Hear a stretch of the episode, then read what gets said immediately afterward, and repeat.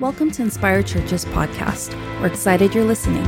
Our hope is to inspire you to grow in God's Word, to grow more in love with Christ, and to go be a light wherever you are. To find more teachings or donate to the ministry, visit us at inspirechurches.com. Amen. Good morning. Good morning. Happy Easter. Christ is risen. Now, y'all got to do a little better than that. I've been preaching in front of a camera for about a year and a half, and now I got to see some faces and some bodies. Y'all gonna have to talk back to me just a little bit. Christ is risen. Come on, y'all. Christ is risen. Amen. There's the uh, there's an old call and response. It's it's steeped deep back into church tradition, church history. In fact, it goes all the way back to the morning of the resurrection of Jesus Christ when the women came to the tomb. Any ladies out here? The women came to the tomb and found out first. And they came back and told the men. And of course, the men didn't believe. The men have problems. But the lady said, No, we saw an angel, and the angel told us that Christ is alive, he's risen. And the church from history past has adopted a call and response that they now use as a standard greeting on Resurrection Sunday. And that greeting is this someone would say, Christ is risen, and the response would be, He is risen indeed. And so as they greeted each other, they wouldn't say hello, they wouldn't say, How are you? But they would look at each other and they would say, Christ has risen, and the response would be, He has risen indeed. So we're gonna try that out just for a moment. So when I say Christ has risen, I want you to respond, He has risen indeed, okay? Can we try it? All right. Christ has risen. Yeah, that sounds good. Let's do it one more time. Christ is risen. Okay, now say it like you believe it, okay? Christ has risen. Yeah, I love that. Why don't you give yourself a round of applause? Thank you so much. Technology is struggling today. We're getting updates left and right out here. And so I'm going to just switch so I can get my notes out. Thank you so much for being with us. I am so excited. We are coming back in about Mother's Day. Is that about five, six weeks away? The countdown is, I think, about five weeks away. The countdown is on. I am just uh, excited to get back together. You know, there's nothing like the embodied presence of church. I mean, we've been going to church online, we've been having our Zoom, and that has been good for this season. But nothing can replace the embodied presence, being next to a fellow believer, hearing their worship, hearing their praise. Come on, sing them. And even if you're broken, there's nothing like coming to church, whether you're super high and you feel amazing. Yeah, and if you're high too, there's nothing like coming to church. Or if you're super low and you've been broken, there's nothing like being with the body of Christ. And so I am absolutely excited to get back together. And I am counting down the days because I know that I need it. I need it in Jesus' name, amen. And so it is good again to see everybody here. Thank you guys. Your first time with us. Thank you guys for joining us. The Union City BART station. This has been an amazing place for us to gather once a month. And uh, it's just, I'm going to kind of miss this. I'm like, maybe we should do this a little bit more often. But I'm definitely going to miss coming out here and gathering together. But nonetheless, I'm going to tell you a story, a resurrection story that you can find in the Gospel of Luke, chapter 24. And so, by way of introduction to my message today, I want to tell you about this story that Dr. Luke records in his Gospel. You see, it was a wild Sunday afternoon, to say the least.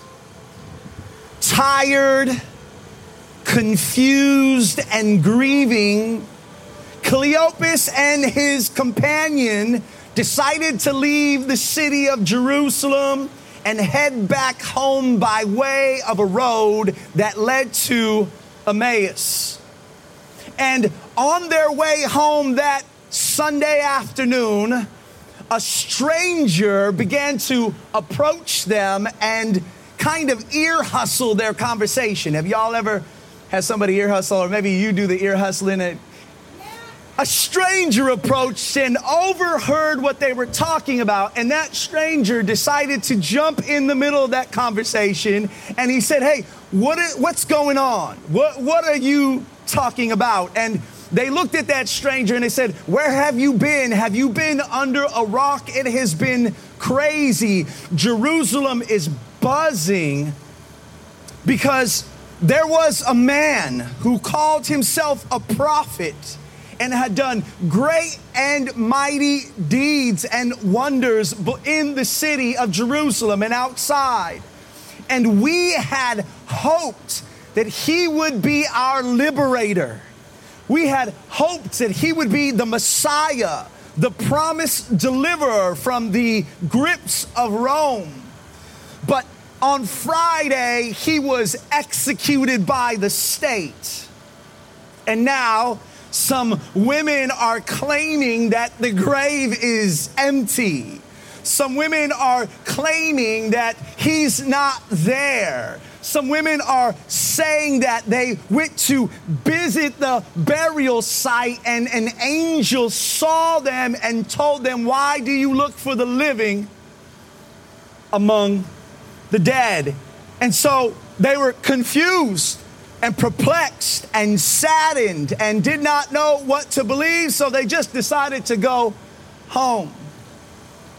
Dr. Luke tells us that the stranger replied to them and said, Oh, foolish ones, don't you see that this was a part of God's plan all along?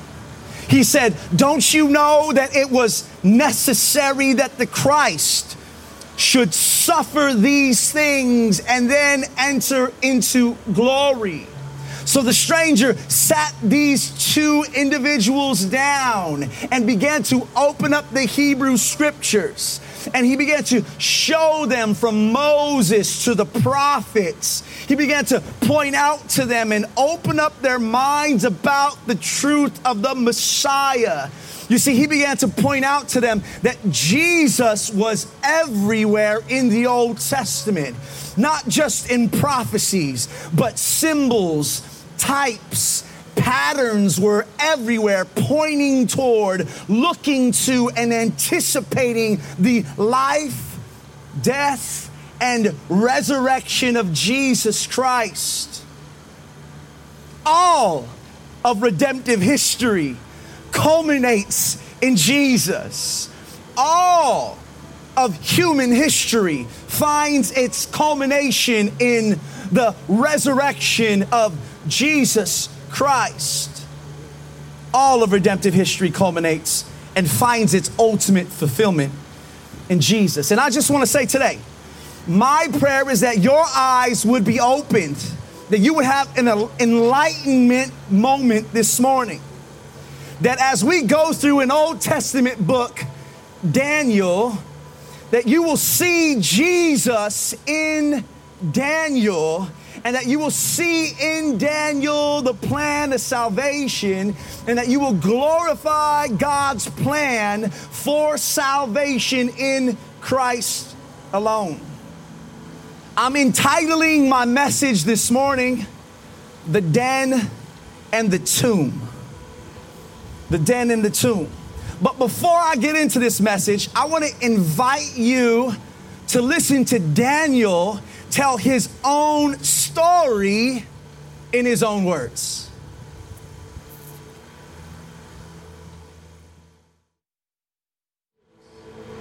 Daniel chapter 6. It pleased Darius to appoint 120 satraps to rule over the whole kingdom, with three administrators over them, one whom was I, Daniel. The satraps were made accountable to us so that the king may not suffer loss. Now, I had distinguished myself amongst the administrators and the satraps so much so that the king intended me to rule over the whole kingdom. At this, the administrators and the satraps tried to find charges against me in my conduct of government affairs, but they could not do so.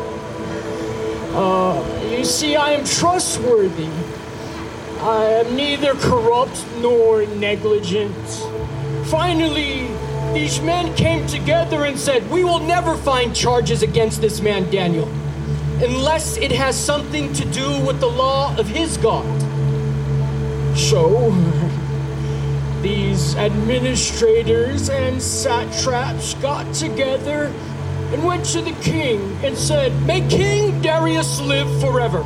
The royal administrators, the satraps, the prefects, and the advisors and the governors have all gotten together and have agreed that the king should issue an edict and set the decree that anyone who prays to any god or human being within the next 30 days, except to you, King, your majesty, should be thrown into the lion's den. Now, issue the decree, your majesty, and put it in writing in accordance with the law of the Medes and Persians so that it cannot be changed.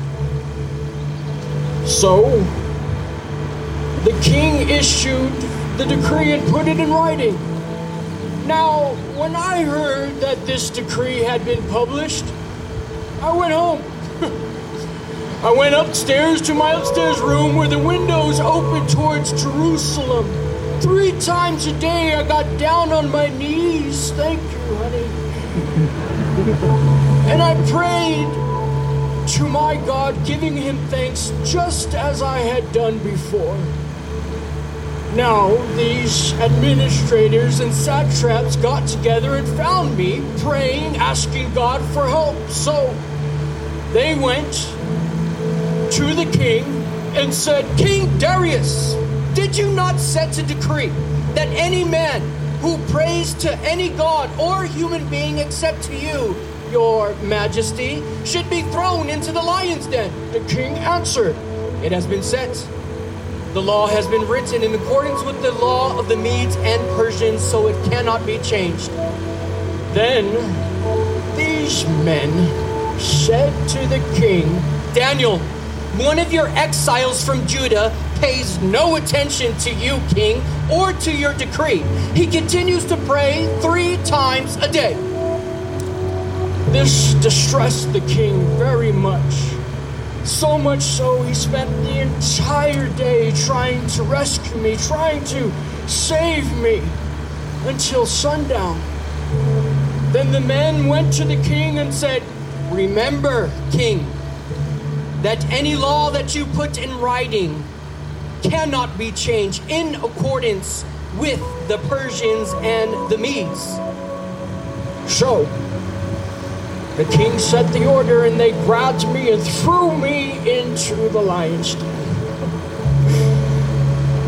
The king called out to me, May your God save you, Daniel. And then they rolled this stone over the mouth of the lion's den, and the king sealed it with his signet ring and the rings of the nobles so that my situation could not be changed. The king went home to his palace that night, and he did not eat, nor did he request any entertainment, and he could not sleep. The next morning, he rushed to the lion's den in anguish and called out to me, Daniel, servant of the living God, has your God rescued you from the mouths of the lions? I answered, May King Darius live forever. The God, the living God, has sent his angel and shut the mouths of the lions because I have been made innocent in his sight. Nor have I done anything to wrong you, O king. The king was overjoyed. He sent the order to pull me out of the den, and when I was pulled out of the den, I had no wounds, not one. For I was made innocent, and my God saved me. I trusted in my God. And God, the king's command, he asked for the people who had falsely accused me, and they were thrown into the den with their wives and children. And before they could even reach the bottom, the lions had overpowered them and crushed their bones. Now, now, King Darius wrote at that point to all nations and all people this, this, may you prosper greatly. I issue a decree that in every part of my kingdom, people must fear and reverence the living God, the God of Daniel.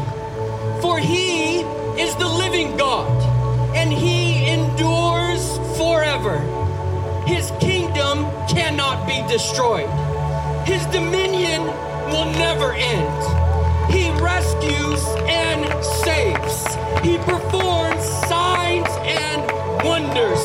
He performs signs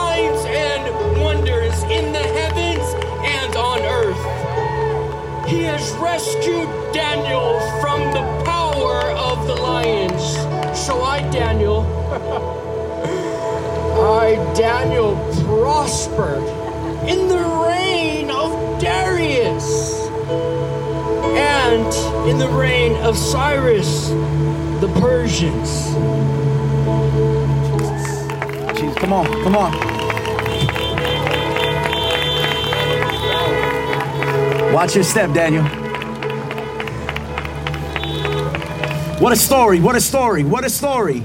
The book of Daniel is an amazing and incredible story. What a story. What does this story have to do with Easter? I want to tie in the Old Testament story with the New Testament story, all of redemptive history, every story from Genesis to Revelation to Malachi to the prophets to the to the uh, to the to the proverbs to the psalms all look to and point toward Jesus Christ. He is the main character of the story. No offense, you and I are not the main character of the story. Typically when we read the Bible, we read ourselves into the heroes, but Jesus is the hero of the story. It's all about him. And as the story goes in Daniel chapter 6, Daniel was favored, faultless, framed, fallen, and freed. Daniel was favored, faultless, framed, fallen, and freed. In verses 1 through 3, Daniel was favored. As he told his story, you heard that he was favored by King Darius. A new kingdom had now taken over as Babylon had fell. Can you believe that Daniel outlasted Babylon? If you've been following the story, now it was the Persians and the Medes' turn to rule the world. And there was Daniel, favored by King Darius. The scriptures tell us that Daniel was promoted to one of the top three advisors in the lands. There, Daniel even distinguished himself above his two contemporaries. And as a result, Daniel was poised to be set over the entire kingdom. Scripture tells us the reason why was because inside of him he possessed an excellent spirit. Now, this parallels the story of Jesus Christ, Son of God, favored above all else, with God the Father declaring in his baptism, This is my Son in whom I am well pleased. And it didn't take long for this Jesus of Nazareth to distinguish himself with the people above all other religious leaders and contemporaries like the Sadducees, the Pharisees, and the scribes. And even Jesus, he himself was poised to receive from God the Father the kingdom. All honor and glory and authority belong to him on heaven and earth. Now, whereas Daniel had an excellent spirit, Jesus was filled with the Holy Spirit.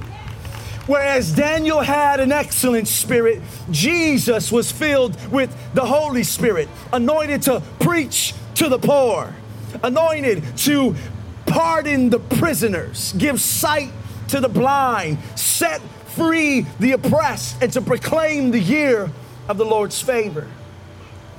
Daniel was favored, and Jesus was favored. In verses 4 through 5 of chapter 6 of the book of Daniel, we also see that Daniel was faultless,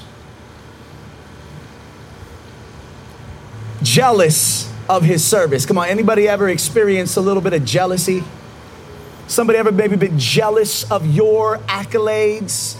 Somebody ever been jealous of what you have accomplished? Or maybe you've been jealous of somebody else. We've all been there. Jealous of his service envious of his position and threatened by his influence. The other administrators collaborated together to conspire against Daniel. And in an effort to discredit Daniel, they plotted and planned, watch this, searching for skeletons in his closet. But guess what? Daniel didn't cut any corners. He didn't take any bribes. There was no history of employee misconduct in Daniel's file. There was no sign of any illegal activity or any kind of corruption. But scriptures reveal they could find no ground for complaint because Daniel was faultless. Does this story sound familiar to you? There were multiple plots to try and slip, catch Jesus slipping, to try and trip Jesus up. Multiple plots to try and see if Jesus would have any skeletons in his closet. In fact, the gospel writer man, Matthew chapter 22 tells us of one such plot scheming to trip Jesus up two different groups of people came up to him and they asked him in public, Should we pay taxes to Caesar? What do you think? Should we give Caesar taxes or not? And now this was a lose lose situation because there were implications no matter which answer that Jesus gave. If Jesus said yes, he would have endorsed Rome, a pagan nation, godless, satanic, people who had come in and took the people of God captive. If he would have said yes, he would have endorsed Rome. But guess what? If he would have said no, he would have subverted the empire in public. Jesus, being full of wisdom, perceived that this was a plot. If you remember the story, he grabbed the gold coin and he looked at it and he said, Render to Caesar's what is Caesar's, but give to God what is God. He said, Look, whose image is on this coin? And they said it was Caesar's image. And he said, Give to Caesar what belongs to Caesar, but give to God what belongs to God. But what I really want to draw your attention to in this story is the people who were coming to trip Jesus up. Matthew tells us it was the Pharisees and the Herodians. Now, that probably doesn't mean much to you unless you understand who the Pharisees and the Herodians were. This was like the liberals and the conservatives plotting together. Can I get an amen? This was like the far right and the far left joining forces to see someone fail. This was like the Democrats and the Republicans scheming against a common foe. You see, Jesus didn't fit into their worldview because Jesus was not of their worlds. I wish somebody would get what I'm really trying to say. Jesus didn't fit into their worldview because the kingdom of God was not of their worlds. So the Pharisees and the Herodians plotted against the kingdom because Jesus posed a threat to their power. Jesus threatened all worldly powers, all worldly kingdoms and authorities. He threatened the Jews, calling them out for their religious hypocrisy. He threatened the Romans, calling them out for their secular idolatry. He even threatened the gates of hell, casting out demonic authorities. So they collaborated and conspired together, plotting and scheming and conniving, even though he had done no wrong.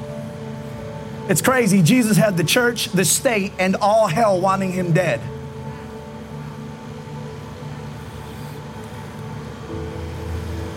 But with no one to trip them up and no dirt to dig up, there was only one way to eliminate the threat make something up. You see, Daniel was favored, he was faultless, but he was framed. In verses 6 through 15 of the book of Daniel, after a fruitless search for skeletons in his closet, the only thing, listen, the only thing that they could have against Daniel was his devotion to God. So they outlawed prayer. they outlawed prayer, y'all. Some of y'all like, well, that's fine, I don't pray. they outlawed prayer because they couldn't find dirt. They couldn't find skeletons. The only thing that they could find was that he was fully and wholly devoted to his God. And so they outlawed prayer. Behind Daniel's back, they convinced King Darius to sign a 30 day bill. For the next 30 days, nobody could pray unless it was to the king. Nobody could pray unless it was to Darius. That was pretty clever of them to get Darius to sign the bill. Hey, Darius, why don't you be a God? Nobody could pray unless it was to Darius. And in that action, it was declaring that there was no other God but Darius, that he was the mediator. Nobody could pray unless it was to the king. Now, we shouldn't be surprised, guys. This is what Babylon does. This is what Babylon does it sees total devotion to God as an enemy of the state. This is how Babylon thinks. It views obedience to God and His Word as its greatest threats. So, guess what? It tries to dismantle or reinvent or deconstruct religion in order to preserve its own power. Why? Because if you can take God away, it'll empower the state, and the state and its leadership can become God. Now, watch. With that same spirit, the religious leaders accused Jesus of subverting the authority of Rome by refusing to acknowledge Caesar as king and God. We're told in Luke 23 2, the accusation made against Jesus was that he misled the people and refused to pay taxes. We're told in verse 14 of that same chapter, they charged Jesus with intending to incite an insurrection against Rome. In John 19, they pointed fingers at Jesus and said, You are no friend of Caesar. Can y'all see the fusion of the story of Daniel and Jesus? It's uncanny. Although King Darius in this story, much like Pontius Pilate, the governor over the uh, condemnation of Jesus, they were both uneasy about this accusation. Uh, accusation that King Darius uh, loved Daniel and knew Daniel to be blameless, and Pilate himself knew that Jesus was an innocent man. But guess what? They both crumbled under pressure of those political forces that had kept them in power. In other words, because power had become their God, they'd rather condemn an innocent man than lose their influence. I want to be clear. In Babylon, it was Daniel's devotion to God that led him to the lions, and it was Jesus' obedience to the Father that led him to the cross. Do we have any Christians here? Do we have any churchy folk here? Y'all might want to take note of this. Listen, in Babylon, in the United States, in this world, it was Daniel's devotion to God that led him to the lions. And it was Jesus' obedience to the Father that led him to the cross. Do you see it? In systems hostile to God's kingdom, devotion to God will almost always never lead to success, never lead to popularity, money, or power, but submission to God's will almost certainly will lead to death.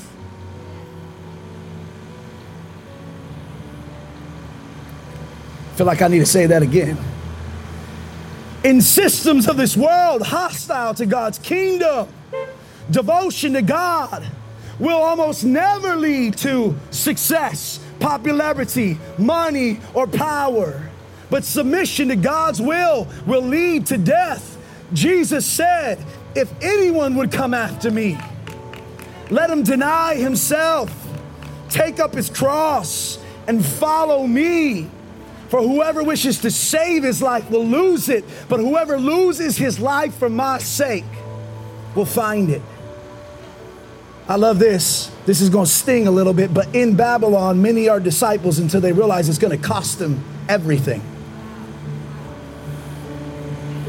In Babylon, many are believers as long as it remains trendy and uncontroversial. In Babylon, many are faithful and devoted until threatened with a den or a tomb. I said, in Babylon, many are disciples until they realize it's going to cost them everything. In Babylon, many are believers as long as it remains trendy,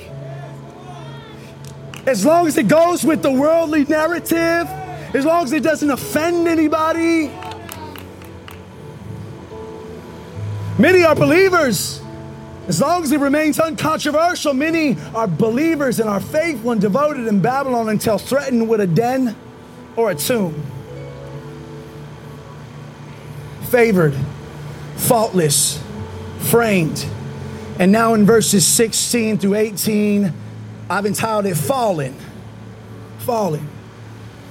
We see in the story, Daniel was cast into the lion's den, covered by a stone that was sealed with signets of the king and his lords. Daniel was left for dead with hungry lions, buried in a tomb, covered by a stone, secured with the official signet of the Roman Empire.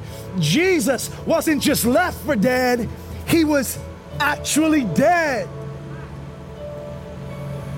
Dark and cold. The den and the tomb symbolized the final destination of the human body.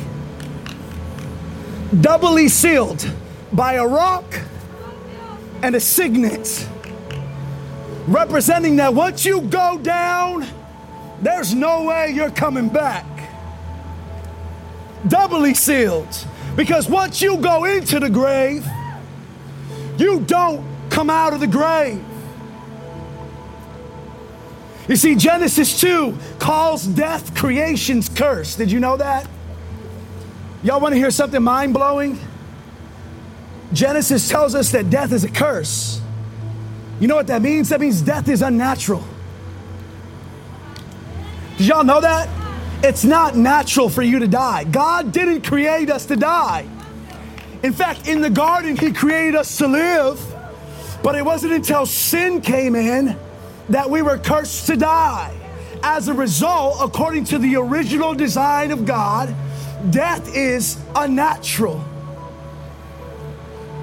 Genesis 2 calls death creation's curse. How about this? Romans 6 calls death a wage earned for a life of sin's work. How many of y'all been earning a lot of death? Romans 6 calls death a wage earned for a life full of sin's work. 1 Corinthians 15, Paul calls death the last enemy to be destroyed. Death is not our friend.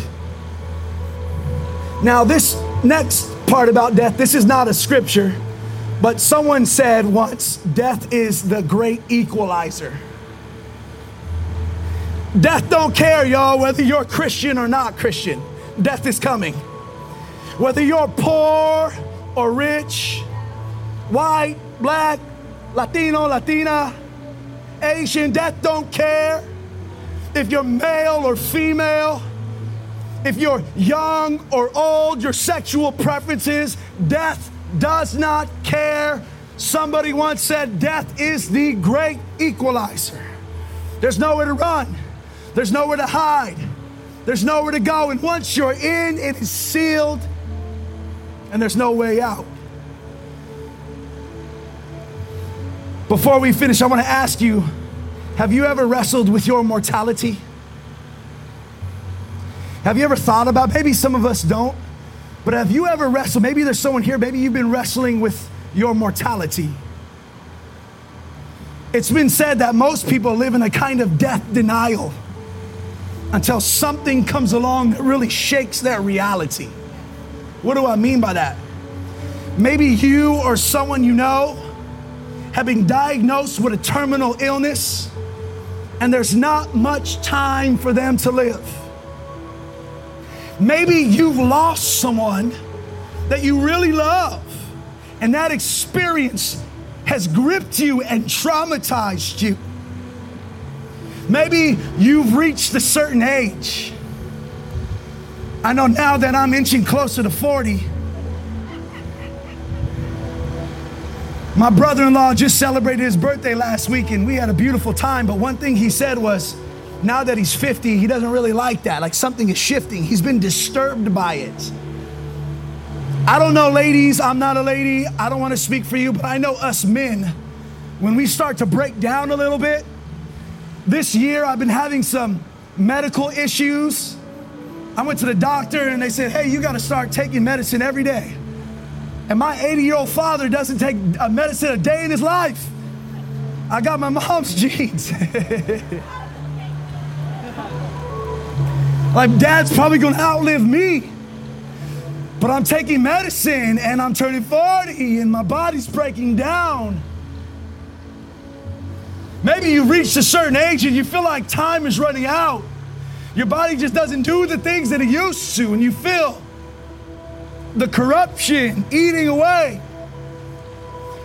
Even this pandemic has shattered death denial. Listen, this is the den and this is the tomb. And this is our fear that once the stone has been rolled and sealed, once the casket has been lowered and closed, that there is no hope for us to ever come back beyond the grave. But I got news for you favored, faultless, framed, fallen, freed. Verse 19 through 23 tells us that early in the morning, on the next day, the king hurried to the den, only to find out that the angels had shut the mouth of the lions, and Daniel was unharmed, untouched, unscathed. But there's even better news than that. Early in the morning on the third day, I said, early in the morning on the third day.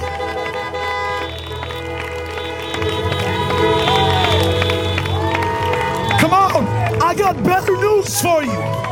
Early in the morning on the third day, the women of Jesus, the followers of Jesus, they scurried to the tomb. They were gonna, they were hoping that they would be able to see the body. But the stone was rolled. But early in the morning on the third day, the women went to the tomb and encountered an angel who revealed to them Jesus Christ has risen from the dead.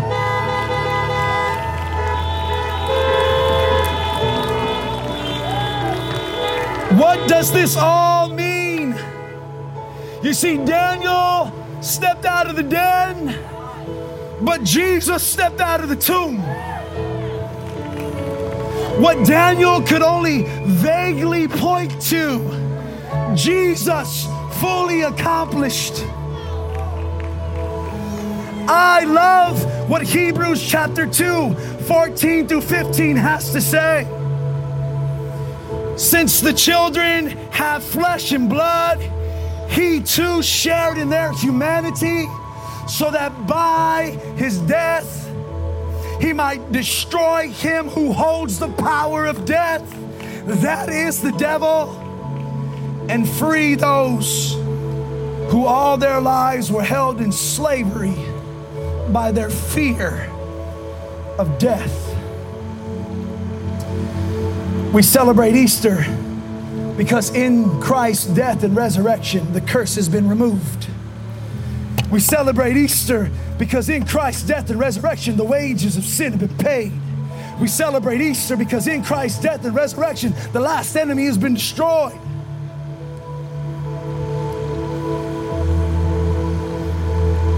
Listen to the gospel of Daniel, chapter 6, verse 23 says, So Daniel was taken up out of the den, and no harm was found on him because he had trusted in God. Y'all hear the gospel? He had trusted in God. You might be asking today, How do I receive this gift of life? How can I live beyond the grave? How can I escape the overwhelming fear of death and receive hope how can I be sure that when I die, no harm will be done to me? That the mouth of the lion of death will be shut? And that I'll come out on the other side in eternity with God. You see, in the same way Daniel's trusting God shut the mouth of the lions inside the den, your faith in Jesus will shut the mouth of death inside of your tomb. Favored, faultless, framed, fallen, freed. Now King Darius declares to the world, for he is a living God, enduring forever. His kingdom shall never be destroyed, and his dominion shall be to the end. He delivers and rescues. He works signs and wonders in heaven and on earth. He who has saved Daniel from the power of the lions. Thank you for joining us for this week's Inspired Churches podcast. Don't forget to share or subscribe to join us every Sunday. You can keep up with Inspired Churches through Instagram at Inspired Churches or on Facebook at facebook.com slash inspired churches. To support the ministry, you can click on the link in the description or visit us at inspiredchurches.com for more information.